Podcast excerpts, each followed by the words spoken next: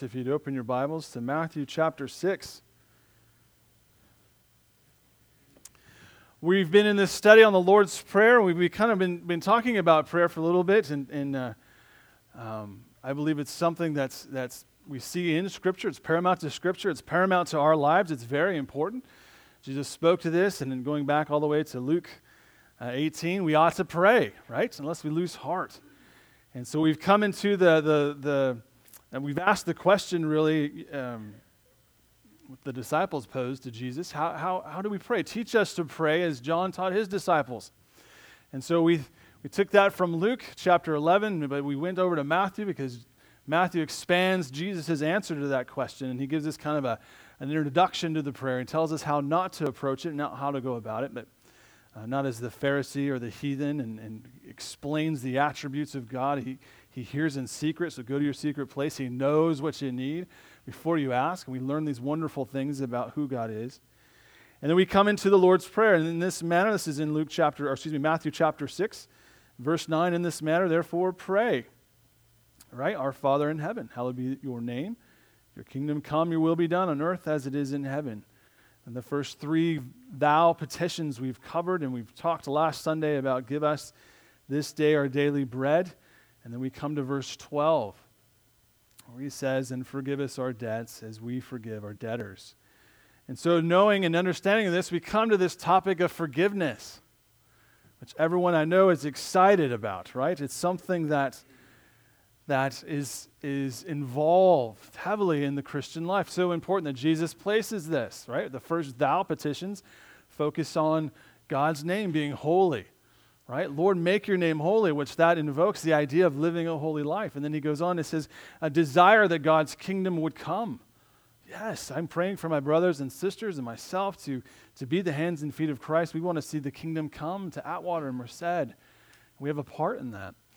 And then Jesus goes on to the next one. He says, Well, you need to also submit to, to the will. God, we desire your will. We know it's perfect in heaven and it's being worked out here. And we want to submit to that and trust you in that. And then he goes, then we call those the thou petitions. Those are the ones focusing on that. And then he, he kind of takes the last three petitions and he, he works on this idea of daily bread we talked about last week. Um, talking about time and amount. God's bread never ends. And then we come to this idea of forgiveness. So Jesus places this as fifth in the list, but really it's the second we petition, if you will, that focuses on us. It's so important that Jesus places it here forgiveness. Now, regardless, I say that word, there's probably a lot of things walking through your mind or working through your mind, and maybe you think of illustrations or moments in your life where you're thinking, well, this is uh, a situation here or something to that effect, but I think we all have different views about what forgiveness is. There was a story of a man who had, who had had a close friend, and they had become estranged over time for, for various reasons, and and he was in the hospital one day and he was feeling ill, and, and the doctors had said, This may not turn out good for you. So he thought, Well, I better make amends with my good friend. So he invited his friend to the hospital. I just, would you come on down? I just I want to make amends. I want to apologize to you. So the gentleman came and they're in the hospital room and he says, I want to assure you, I, you know, uh, will you forgive me? And I want to assure you I have forgiven you of everything because in case this, this, this pleasant, doesn't plan out well, you know, I'm just, I want to make amends. And everything was going fine in the hospital room as the one gentleman's laying in the bed and the other friend is, is sitting along the bed. And the, the friend decides the time is for him to, to, to walk out of the room. And as he, he heads to the door, the other friend laying in the bed says, And just so you know, this turns out well and I make it through this, this conversation never happened. you know, sometimes we look at forgiveness this way. We want to hold on to it. And it's easy. I shared last week about how easy self righteousness can creep in how pride can, can creep in. And, and maybe you've, you've felt some of these things. Forgiveness is, is one of those things that maybe at times it's, it's felt superficial, whether you've given it or you've been on the benefactor. You've received it and you thought they're not genuine. Maybe there's a selfish motive to it. Maybe there's, a, there's a, an attachment to it where it seems spiritual, right? But yet we feel maybe in our, in our and we've prayed about it. I've God forgive me, but then there's a moment where it's just it invades our thinking and our consciousness. We think, God, if, why is it still there? Maybe we say that we forgive somebody, right? A wrong has been done to me, but hey, it's okay. We've made amends. We've apologized. I forgive you. But the next time that person does something, we, we go back and we take inventory, right? The whole list of things, we bring it to bear on everything. We haven't truly forgiven. Maybe some of us are, are like the ideas of, you know what, when we, we work towards forgiveness, we, we, we use the saying, we bury the hatchet, but we just leave the handle sticking out of the ground. And be able to have access to that when I need it. But for us to come to this prayer, and again, we're talking about prayer. And Jesus is saying, as you approach the Lord and as you pray this prayer, this is a part of our prayer. You know, seeking forgiveness. So we have to kind of answer this question, right? Am I, am I struggling with forgiveness in my own life? Right? Because it's, there's an attachment that Jesus places on this. It's almost a, a conditional kind of component here, and it's, it's something that each and every one of us are going to struggle with the idea of, of believing that we have been forgiven, right? Maybe there's times where I, man, I don't know if I'm forgiven. We'll struggle with that, but there's also the idea of, of struggling with forgiving somebody else, and this is uh, paramount. This is part, there's no way around this. This is true to the Christian walk right? Enough that Jesus, of all the things Jesus could say in a prayer, and he's teaching us, his disciples, he's teaching us as well, that this is when you come and approach our Heavenly Father who's in heaven and you begin to pray. Here's the things that need to be part. Not, it's not a prayer to be verbatim and listed out, but these are concepts that, that Jesus wants you to have in your prayer and to be honest and sincere in prayer. Well, we have to realize that forgiveness is a part of it.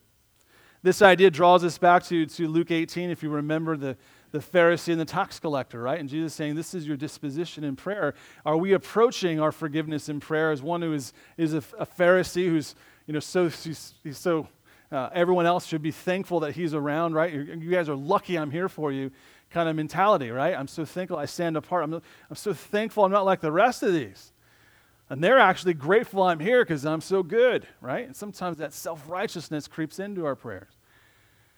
But Jesus Contrast that with the, the tax collector who can't even raise his eyes. He stands afar off too because he feels guilty. And he beats his chest, right? One of two moments in Scripture we see that happening, and Jesus is saying he beats his chest because he's broken and he needs forgiveness. And he comes to the Lord in, in forgiveness. And we realize that in prayer, right, as we approach the Lord in prayer, it is important uh, for us to have an attitude of forgiveness. So here is our verse this morning. We're just going to look at verse 12, specifically dealing with forgiveness. And as I read before, I'll read again. And forgive us our debts as we forgive our debtors. So let me offer a, a brief prayer. Father, we thank you once again for this time and ask that as we look at um, the meaning and application of this request. I pray for eyes to be opened and ears to be opened, that we would see and understand. And that, uh, Lord, you would instruct us closer in our walk as we grow in our sanctification, our following after you. So I pray your blessing upon that, and I ask that you would allow me to get out of the way, uh, that all our eyes and, and our intent and our focus would be upon you. And I pray this in Jesus' name. Amen.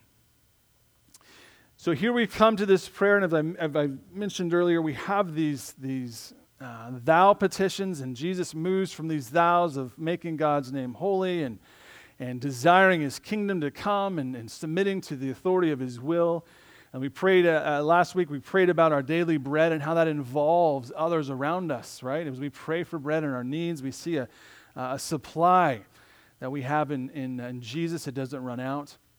But as we approach this, I think it's important, by way of introduction, it's important that we understand it, that we call forgiveness and unforgiveness truly. Unforgiveness, what it is, right? It is, it is sin.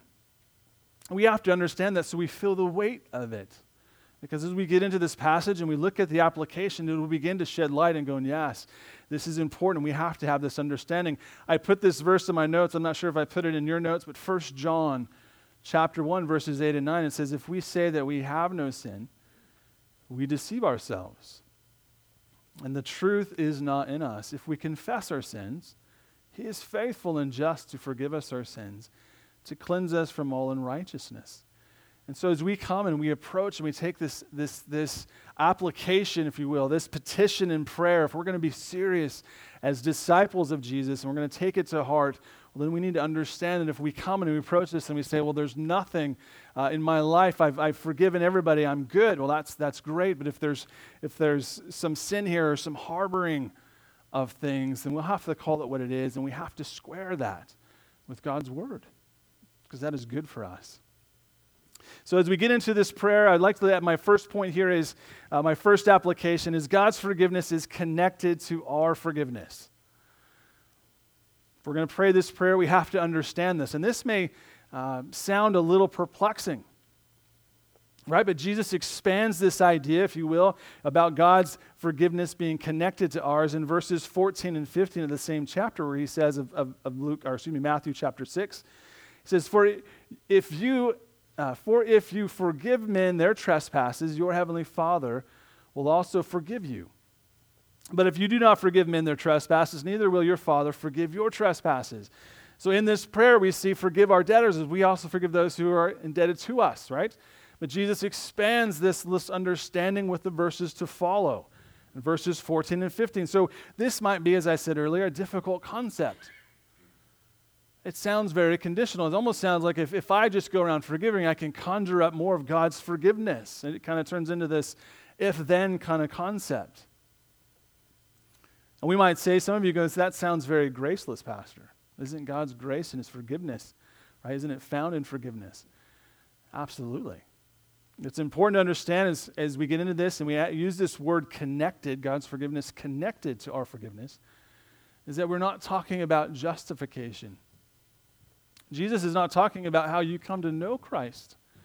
Right? That is truly God's amazing grace and the work of the Spirit that enlightens our eyes that we can believe. And that is completely all of what the Lord has done. And we trust Him and we say thank you. We can lift our voices and sing these songs because of the goodness and grace of God, right? And Jesus isn't speaking to that moment in your life of salvation, He is speaking to believers. He's addressing them as, would you come to prayer, right? Our Father who is in heaven. So Jesus is dealing with the idea of sanctity. Those who are operating and working out their salvation, as Paul says in Philippians, working out their sanctification. This is an application for those who already believe. So we shouldn't get hung up on this idea of it being connected, because Jesus isn't talking about that, that if I pray in the sense of salvation, then God forgives me. Right? God does that work. He forgives me first, right? And we know him that in our daily walk, he's talking about our daily walk. As you follow after Jesus, as you pick up your cross and you follow after him in discipleship, it's important to understand that Jesus is saying here this every day is, a, is an idea of, of forgiveness and to have God's uh, ongoing grace, if you will, right? To experience God's ongoing grace in our lives is determined by, right, and connected to our ability to forgive others. Me make that statement again, right? God's ongoing grace is determined by and connected to our ability to forgive others. That is what Jesus is saying. Now, it doesn't begin with us, right? Our Father forgives us first and empowers us to forgive others, and we'll see that played out throughout this, this uh, lesson this morning. But it's very important to understand that. Jesus is speaking to those who are already filled with grace, right? We've been forgiven. We are followers. And we realize that with much grace has been given to us, we are able to give, right? And to forgive others. He says in this sermon in Matthew chapter 7, the Sermon on the Mount, you will know them by their fruit, right? We can look at the changed life. This, these are those he's speaking to, those who know their Savior. And this passage, so really, here's the, here's the key to this, and this is your fill in your outline, is we must remember the debt we have been forgiven. If you're going to operate and follow after the Lord, you have to remember the debt that you have been forgiven.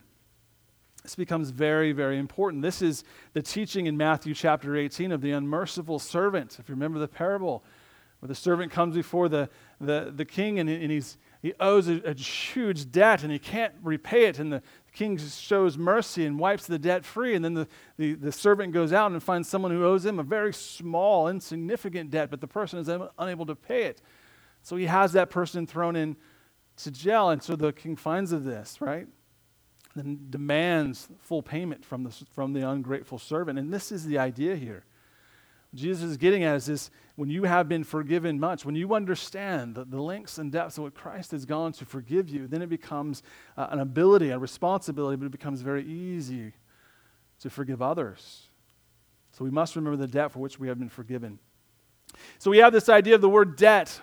Uh, Matthew uses this word, Luke uses a different word, but it contains the idea of an obligation that you owe to God that you can't pay back right? As it kind of goes without saying, there's no way I'm going to I'm going to be able to pay this back. I operate in this life. I've fallen short of the glory of God, and, and I need His grace and His forgiveness. Now, in salvation, absolutely, it's completely upon the cross of Jesus. But when we live out this life, all right, and we operate and, and, and, we have a bad day and we hold on to, to bitterness and, and unforgiveness and all these kind of things, well, then we are uh, in danger, right? We would say, Jesus would say, you, you're, you've lost connection and that's the point. You've lost fellowship with God. Think for a moment that, that when you're holding on to unforgiveness and you come and pray, think of God not listening to your prayer. That seems kind of radical. Seems kind of harsh, but this is what Matthew's getting at. Matthew just sticks to the one word. It's interesting in this. Here you have Matthew using debts, but Luke goes on and uses sins and debts in Luke 11, verse 4. Forgive us our sins, for we also forgive everyone who, has, who is indebted to us. So it's important to point this out as, as, we operate in this life, as we're working on our sanctification. It's easy to say, well, you know, I'm here, right? I'm here and, and, and I want to forgive and I, and I want to move forward, but there's, there's times where maybe I just, I've missed it. I've failed. I've owed a debt to God. And it encompasses this idea that, that we have obligation to fulfill what the Lord has set in His Word. And if we're not living that out, that becomes a sin. James picks up on this in James, I don't know if this is in your notes or not, James 4, verse 17. It says, Therefore, to him who knows to do good and does not do it, to him it is sin. And so Matthew kind of contains this idea that if you're operating, and the idea, and Jesus focuses this debt specifically on forgiveness, but if you're, lot, you're living this life and, and you're holding on to something, and maybe it's just not necessarily a bad thing, but you haven't done the right thing that the Lord has told you to go and do to make amends with your brother, to go that extra, whatever that might be, James would say, well, if you know the right thing to do and you're not doing it, it is a sin. Luke grabs onto both of these ideas of debts and sins and he pulls them together in his, in his version. And it's interesting to point out that, that you know, Jesus speaking in Aramaic, he has a word in Aramaic that basically means both those things. But as you trans, as the, the writers, as, as Matthew and, and Luke are, are recording this in their Gospels, they're not writing in Aramaic, they're writing in Greek. And so there's not one word that means both those things. And it's interesting that Matthew says, look, he's writing to a bunch of Jews and he wants them to understand you owe God a debt. You're not good in all of, of yourself, right? You need Christ. And Luke expands it to mean both. But really, this morning, I think we need to encompass that.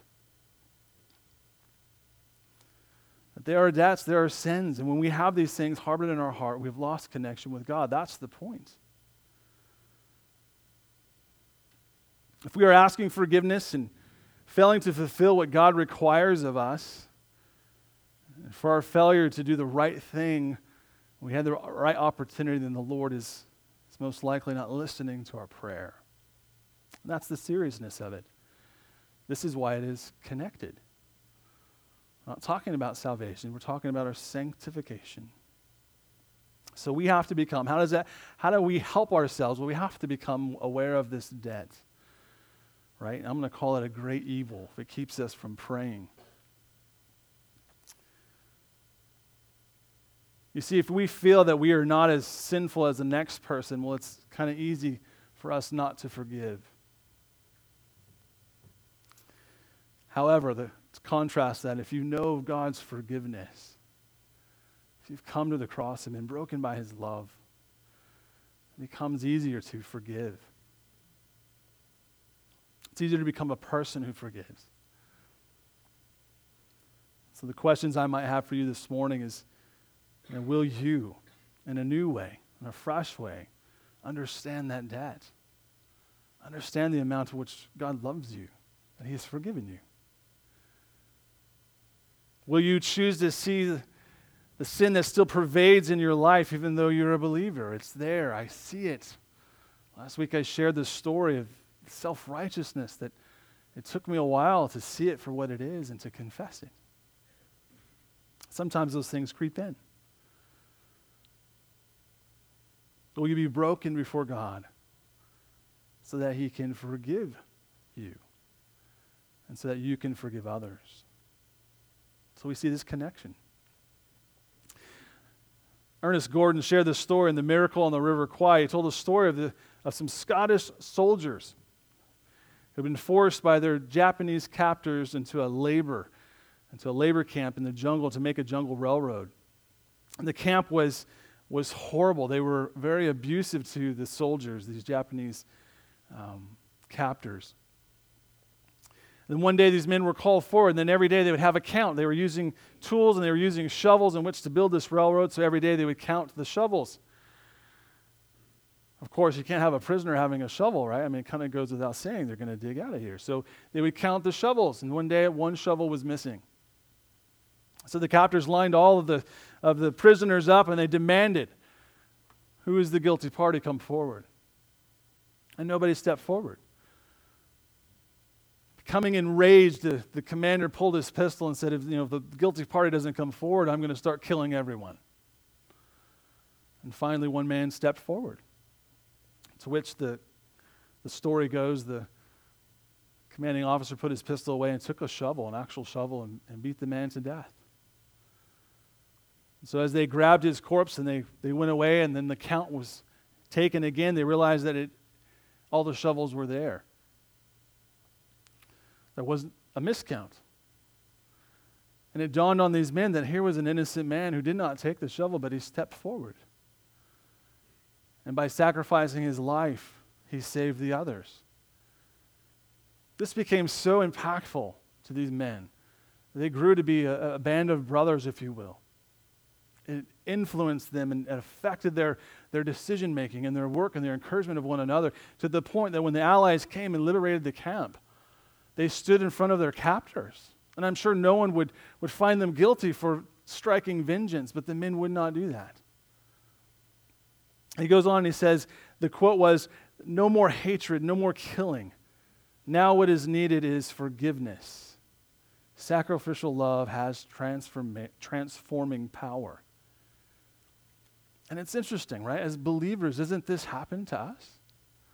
The one who was not guilty took forward. He carried a cross. He took it to Golgotha. He dies a horrific death. Suffocation, asphyxiation. This he does on our behalf. This is who Jesus is. And so the question is do you know that kind of love? Because this love becomes the most powerful motivator, and Jesus connects it. This kind of, uh, of, of forgiveness, when it's connected to that, how can I hold on to this unforgiveness in my life? Because the cross becomes so powerful. This is what Jesus is saying. So we see that forgiveness is our forgiveness is connected to God's forgiveness. God's forgiveness, excuse me, is connected to our forgiveness in our sanctification. So this leads me to my next point. We talk about the application of this. Forgiveness must be offered even when it's not requested. I'm sure everyone likes that one as well. You know, it's common in, in, in really, think throughout history, I think maybe you've experienced this as well, that we have this assumption that uh, the person who violates our rights, right, that person must come to us and ask for forgiveness. Right? We kind of have that feeling, well, if, if you've wronged me, well, you, it's your responsibility to come to me and, and make this right, but we don't see this in the prayer at all. You know, and it's amazing because Jesus doesn't stop at just forgiveness. You know, what if the forgiveness is is a huge matter? What if it's something that's very tragic on a, on a grandiose scale? Is that, is that something that's possible? Can we forgive this way? Maybe you've heard the saying, right? Never, never forget, never forgive. Jesus, in the, in the context of this, is saying, well, there's no qualifying things here, right? He's saying, forgive us our debts as we forgive our debtors. There's no uh, acquisition of someone coming, and there's no qualifying that somebody has to come and, and seek your forgiveness in order for you to forgive. Jesus is automatic saying it is upon you as a follower of Jesus. Part of your following after him is to be a person who is forgiving. Jesus asked the person who has been wronged to forgive the one responsible for the wrongdoing, even when there is no confession of guilt. Now, that seems maybe for some of us impossible. So, I believe a key to this is we must rely on the Holy Spirit to enable us to forgive. Remember, Jesus is speaking to the followers of Christ, right? Those who know him. He's speaking to us this morning. We are sealed with the, the Spirit until the day of redemption, and so we need to rely upon the Spirit. Allow the Spirit to help us to forgive. And really, if you look at this, this word, it literally means to release or to let go of. And, and simply put, forgiveness is letting go of my right to retaliate, my right to hurt you. That's what you're, you're letting go of. You see, when you don't forgive someone, you are saying, What that person did to me was so wrong. They have hurt me deeply, and they deserve to pay for their offense. Now, we wouldn't say that.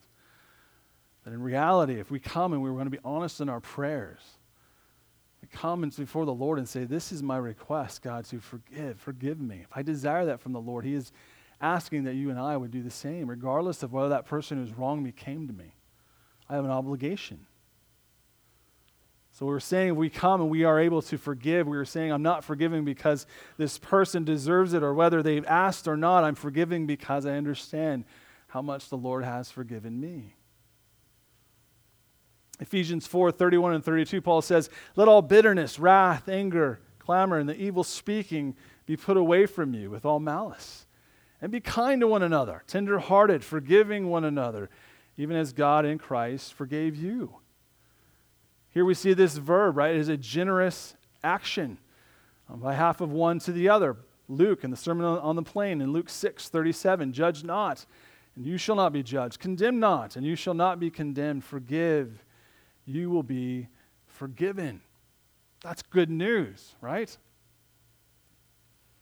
Does the Bible, the biblical idea, if you will, of forgiveness, does it work like a charm? Maybe we could ask the question this way once you forgive, does, does that hurt or that wrongdoing, does it just evaporate into a puff of smoke? No, it doesn't. We've all lived life long enough. Many times, I'm sure all of us have been forgiven and we've sought forgiveness. But maybe we've been, something has, has been very hurtful to us. We've walked through a situation that is painful. And maybe those thoughts, even though we've prayed and we want to re- release it to the Lord, but we feel those things continue to creep in.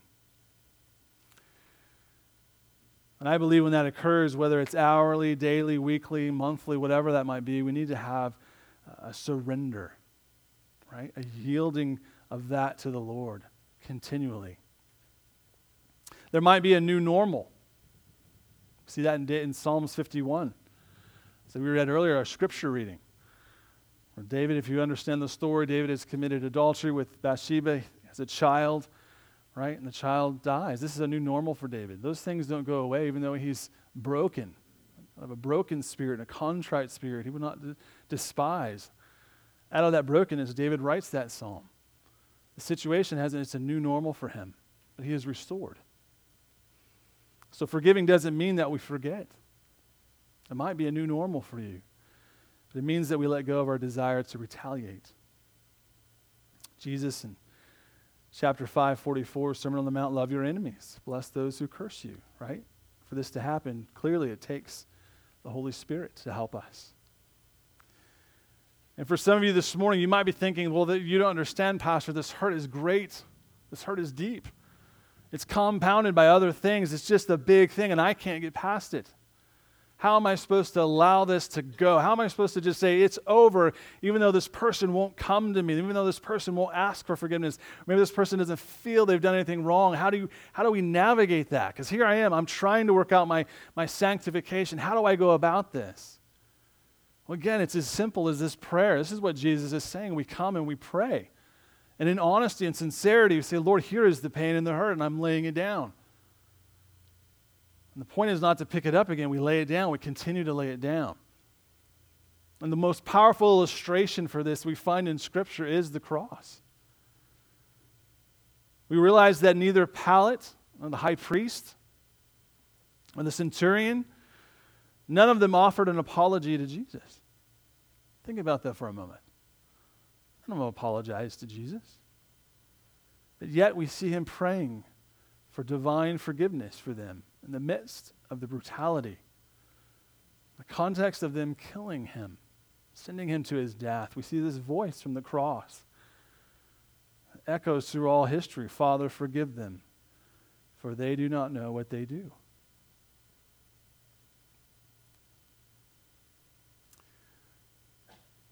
On the cross, right, we see in Jesus a total, the total innocence of wrongdoing, and, and yet he is, he is in essence acting out this petition for us as we forgive our debtors, whether they come to me or not. This is not a cry of the weak uh, at all. It is a, an awesome, strong voice, I believe. As we come and we let these things go, we realize we're not dictated by them, we're not owned by them. But there is an obligation that regardless if someone comes and seeks forgiveness, well, definitely we're responsible. But if they don't, Jesus is saying you're still responsible for forgiveness. And that may seem a little difficult, but as we get to this last point, hopefully this will shed a little bit more light on it for you. And the last application that I want to point out is that forgiveness is a reoccurring need. We have to remember that this is in the context of our daily bread, right? Daily. Jesus says, we come and we trust the Lord will make provision. We see this in the same context as the word daily. Request for forgiveness is side by side with our petition for our needs. Lord, make uh, uh, need for me, supply my needs, and take care of these things. But Lord, also empower me and help me to surrender and to yield and to forgive. And why is this so important? Uh, I've hinted at it. It's because unforgiveness will begin to own us. And what I mean by that is this people are in their hurt and in their wound, they speak out of that, right? When it's when you see red and it's all you see because you've been hurt or wounded and you're and you're struggling through that, well then you begin to look at everything else through those eyes. Through that shade of red. And out of a hurt and a broken heart, we speak. And our words can be heartless and our response can be uh, harsh right? And so we look at this wound that we're not honestly dealing with, and it becomes something that, that dictates our response to other people. It dictates our emotions and how we treat other people. And we forget to realize that this request is not about you know, a benefit to the others. and It's not about them, us forgiving them, and it's about us standing before the King. And the Lord's desire for you and for me is not to be owned by this. That I would walk in grace. I'd walk in mercy. And we could say, like David, even though I've gone through this brokenness, Father, restore unto me the joy of my salvation. I'm not owned by that. I'm owned by the King. I've been created for something so much better. And so the key to this is we must recognize the personal benefit of forgiveness. And if we don't, can there be bitterness? Can there things that can grow? Absolutely. Hebrews chapter 12, verses 14 and 15 says, Pursue peace with all people and holiness, without which no one will see the Lord. Looking carefully, lest anyone falls short of the grace of God, lest any root of bitterness spring up, cause trouble. And by this, many become defiled. Unforgiveness can own us, it can change the way we treat other people, family, friends. It can affect the way I worship. It can make me at some points, if we allowed to go unchecked, point my finger at God and say, How dare you do this to me? Brokenness, this is what it does. I heard a pastor one time talking about this topic of forgiveness, and he challenged his congregation. Here's what I want you to do I want you to take a, a potato and for every offense or person that offends you, I want you to write that name or that offense and, and, and on a potato and get multiple potatoes. If you got a bunch of them, just get a bunch of potatoes. Sounds kind of odd, right? Huh. He goes on to say, I want you to carry these potatoes everywhere you go. That's part of it. Hold on to them. No, that's a sack of potatoes. Take that sack of potatoes everywhere you go to the store, take a sack of potatoes. Go to bed at night, you have your sack of potatoes. Get up in the morning, grab that sack of potatoes, right? Well, over time, I don't know if you've ever made mashed potatoes. I don't know if you've had that, that bag of, mashed, of, of potatoes, and, the, and you get them out, and you're thinking, what happened here? Was this a science experiment that went wrong? Right? And they all kind of, maybe that's just me. I Maybe I shouldn't share this, but I've had this moment where I'm going, I'm going to make some mashed That sounds really good. You have a sack of potatoes, and You pull some out and you're like, I think they're morphing into something else, right? They start growing sprouts. And that was his point. If you were to do that, think of it, right? What does unforgiveness do? It just doesn't sit there. It's not just one little thing. No, it takes root and it grows and it becomes ugly. And these potatoes get, get bad and you can't use them. Unless you have boys and you just kind of clean them off and they won't know the difference, right? I think that's an important visual. Sometimes we think of it this way. It's just one thing. No, it's not just one little thing that I'm, I'm holding on to. It takes root. Next thing you know, you have a hard time going to church. Next thing you know, you're telling others out in the community, you know what they did to me? I've heard it. And it just takes an honesty. Isn't it amazing at this prayer that Jesus is simply, in, in complete honesty, he's just saying, Lord, meet my need. Allow me to forgive. I want to be owned by you. Doesn't, doesn't mean the situation is easy. Don't hear me say it's easy.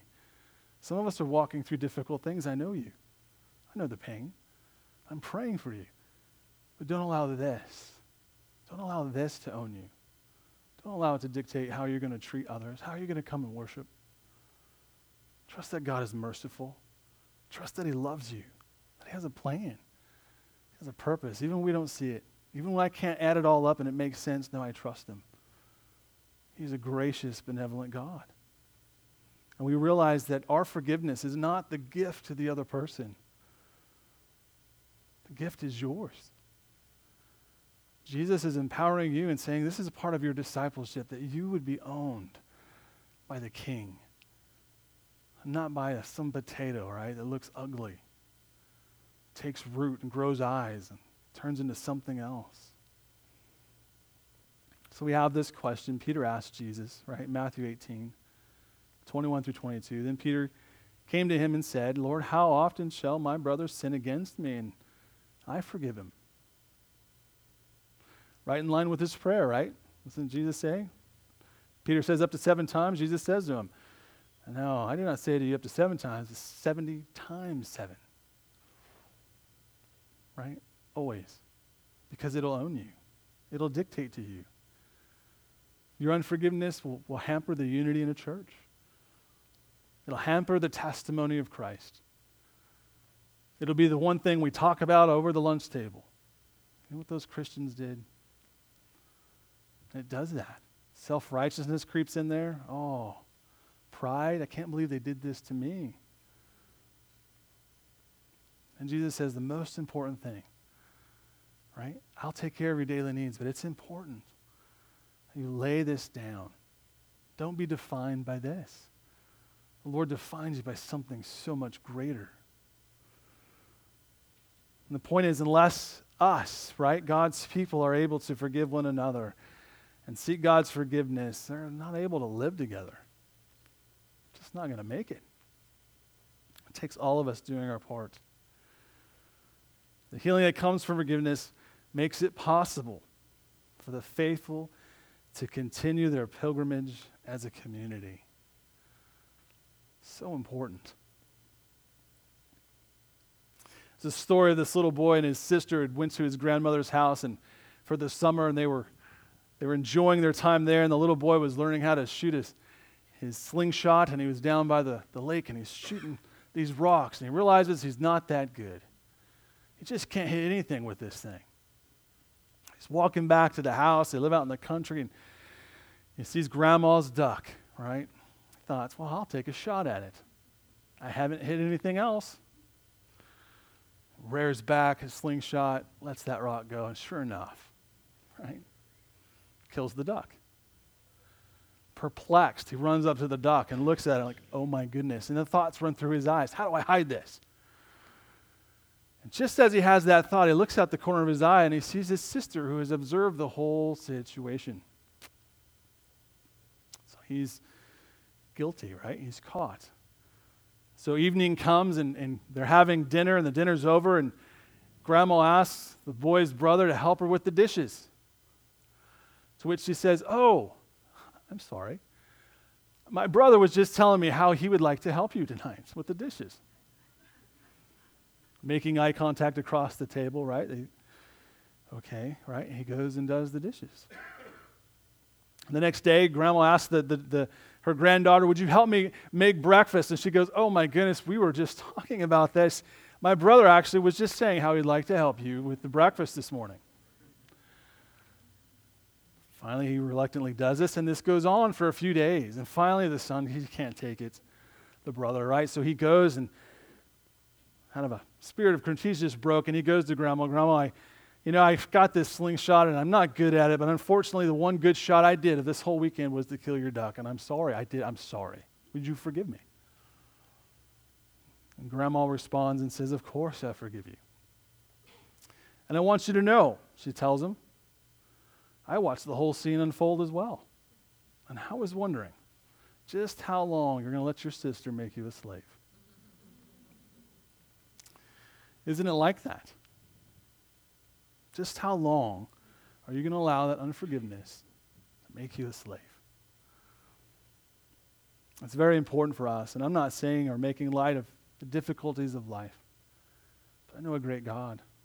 I know He's forgiven us, He's forgiven me much.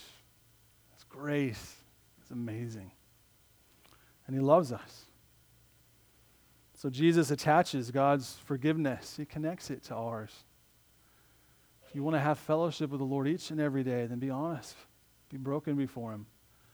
And it may be a prayer we offer daily, right? It's reoccurring. We realize the benefit that comes from it. It's not forgiveness to the other person is benefited. That may be part of it. But for us personally, it's good. I let these things down. And I have to realize that even though the, the person is wrong, they may not come to me. But it is my responsibility to pray this prayer honestly or forgive them.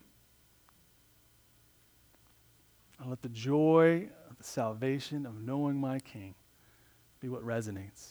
And when that difficulty happens again, we pray.